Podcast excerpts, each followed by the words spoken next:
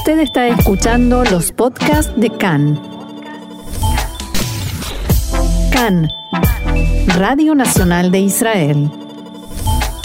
Tenemos eh, un invitado en comunicación telefónica en este momento, es, eh, podemos decir, un amigo de la casa y la persona a la que recurrimos muchas veces para conversar sobre las novedades respecto del coronavirus. Estamos hablando del señor Gabriel Davidovich, biólogo y director comercial de la empresa Daniel BioNTech. Hola Gabriel, Gaby Astrosky y Diego Mintz, te saludamos.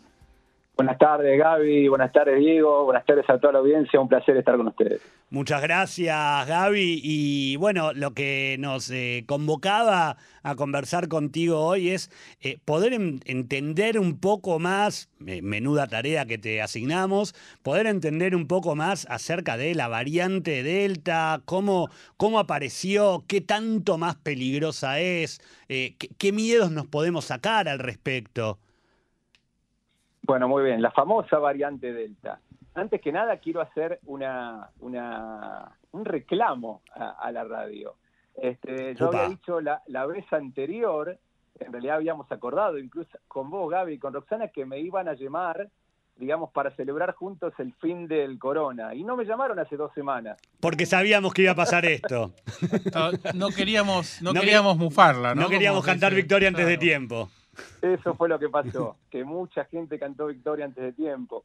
Y bueno, eso me da, me da pie un poco para, para contar cuál es el estado de la situación.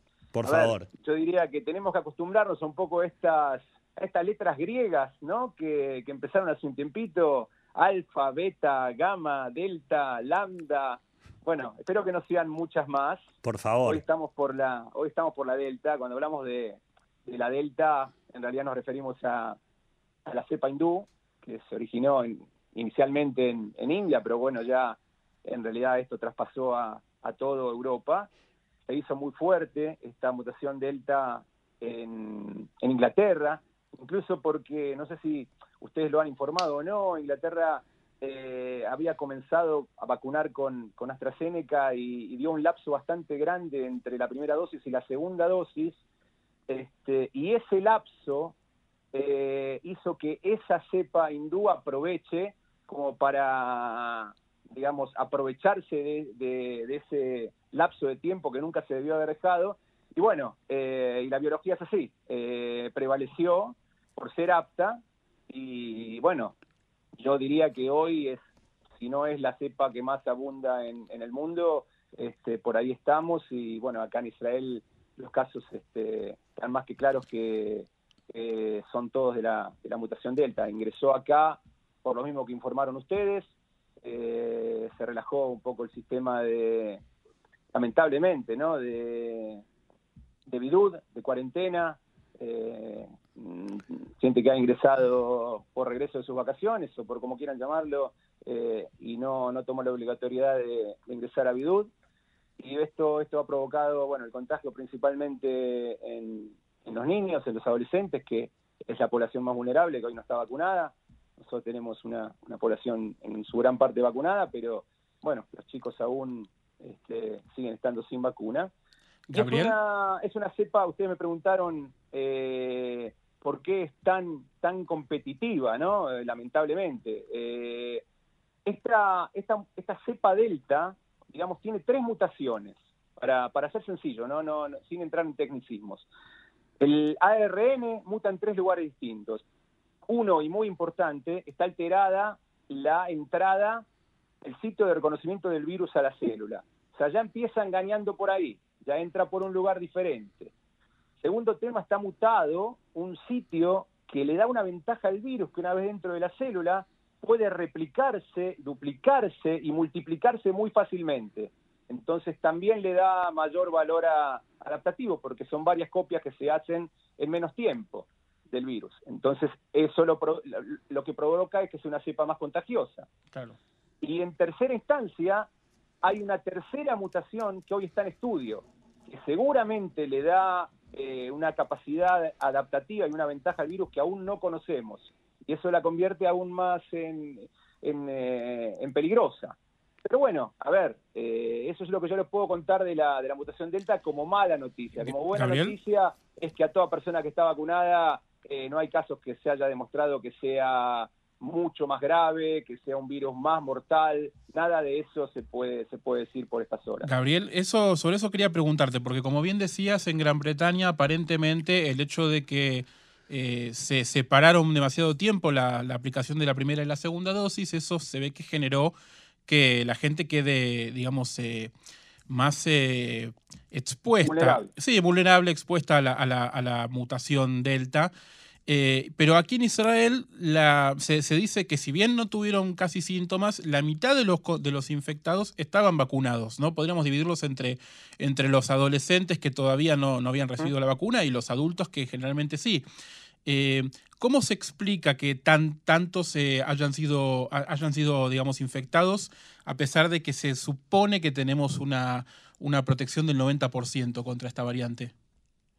A ver, eso tiene una, una explicación. Eh, por supuesto que eh, hay mucho que se está estudiando, Sí. porque una persona vacunada en segunda dosis puede, puede reinfectarse con una cepa nueva y a su vez puede contagiar. En realidad, a ver, eh, vos lo dijiste también, Sí. digamos, nosotros sabemos que mm, inicialmente cuando llegó la mutación británica, la alfa, la vacuna Pfizer nos dio protección de hasta un 98%, y por más de que fue muy, muy, muy contagiosa, no- se aprovechó en ese momento para vacunar a muchísima gente y se contuvo esa situación. Hoy lo que sabemos, nosotros estamos todos vacunados acá con Pfizer. La, la vacuna no protege 100%.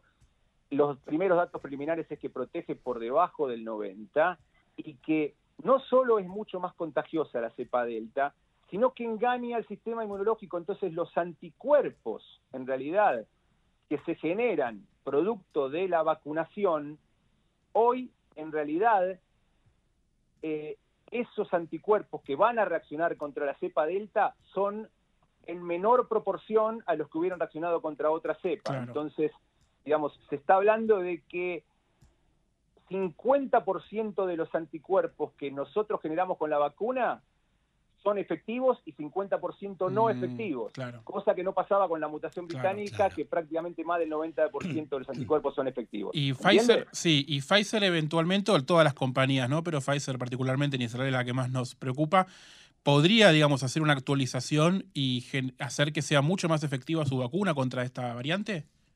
Por supuesto que sí, y entiendo que ya estaría previsto para lo que sería la segunda generación de, vacunas claro. Pfizer. Claro. Eh, esto es una lucha permanente, como ustedes saben, digamos, eh, es la ciencia avanza rápidamente y puede lograr un- con el mismo método de vacunación estar cubierto contra todas las cepas que andan en el mercado dando, dando vuelta, pero el virus tampoco deja de ser inteligente. Entonces, mientras que no haya inmunidad de rebaño en todo el mundo, el virus se las va a ingeniar para seguir mutando y complicando a las posibles vacunas. Cuando lleguemos a la inmunidad eh, de rebaño en, en todo el mundo, vamos a poder decir que, que todo esto está controlado. Sin embargo, mientras tanto, todos son parches. Gaby, te, Cada generación de vacunas va a ser superior a la anterior. te hago una pregunta desde la ignorancia total y, y- y aprovechando tu, tu condición de biólogo, y esto seguramente lo sabes. ¿Una actualización de una vacuna merece, no digo las tres fases de prueba, pero algún tipo de prueba en especial hasta ser aprobada o eh, directamente tiene una aprobación automática en tanto y en cuanto la original ya está aprobada y en funcionamiento? no va a ser automático, este, pero por supuesto que va, eh, dado la situación de emergencia de una pandemia, va a recibir aprobaciones de emergencia seguramente con unas fases de experimentación muchísimo más rápidas. O sea que, por ejemplo, las famosas 18 millones de dosis que hace un par de meses se confirmó que Israel le compró a Pfizer y Moderna para recibir entre ahora y fin del año que viene, seguramente si Pfizer tiene alguna actualización, ya puedan estar incluidas dentro de esa tanda de vacunas que deberían llegarnos. Eso es lo que esperamos todos. No tengo la confirmación al respecto, Gaby, este, pero entiendo de que la segunda generación de vacunas debiera ser más efectiva contra las cepas este, más, más dominantes hoy día. Gaby, te hago una última pregunta, por supuesto que nos gustaría quedarnos charlando contigo, pero nos quedan pocos minutos de programa. Te hago una última pregunta. Hoy a la mañana leíamos todos en los diarios que Jessy Levy, el director general del Ministerio de Salud, en, en unas declaraciones que hizo eh, a la prensa en las últimas horas, hablaba de que veremos más mutaciones y cepa y que vamos a vivir, tenemos que empezar a vivir a la sombra del coronavirus. ¿Hay alguna cepa de la cual a nivel eh, científico ya se esté hablando y que todavía la población no conozca? ¿O la Delta se está llevando todos los premios? No, hoy la Delta se está llevando todos los premios, pero también hay una, hay una cepa lambda hoy que eh, fue originada en, en Latinoamérica, más precisamente en Perú, que recién se inicia y también aparentemente tiene un valor adaptativo muy importante. Así que hay que ser precavidos y cuidadosos cuando, cuando hablamos de Latinoamérica. Gaby, muchísimas gracias eh, por estar hoy estos minutos con nosotros. Prometemos que nos vamos a volver a comunicar y si querés, no, no prometamos de vuelta, como decías al principio, cuando se termine todo. Si querés, cuando llegamos al 60%, estamos en el 56, cuando llegamos al 60% de la, de la población vacunada en segunda dosis, seguro que festejamos contigo. Te lo tomo, Gaby, y eso debe ser un motivo realmente de de festejo, eh, que toda nuestra vocación vacunable vaya a vacunarse. Este es nuestro principal mensaje. Seguro que sí, gracias Gaby. Era Gabriel Davidovich, biólogo y director comercial de la firma Daniel BioNTech. Nosotros continuamos aquí en CAN en español.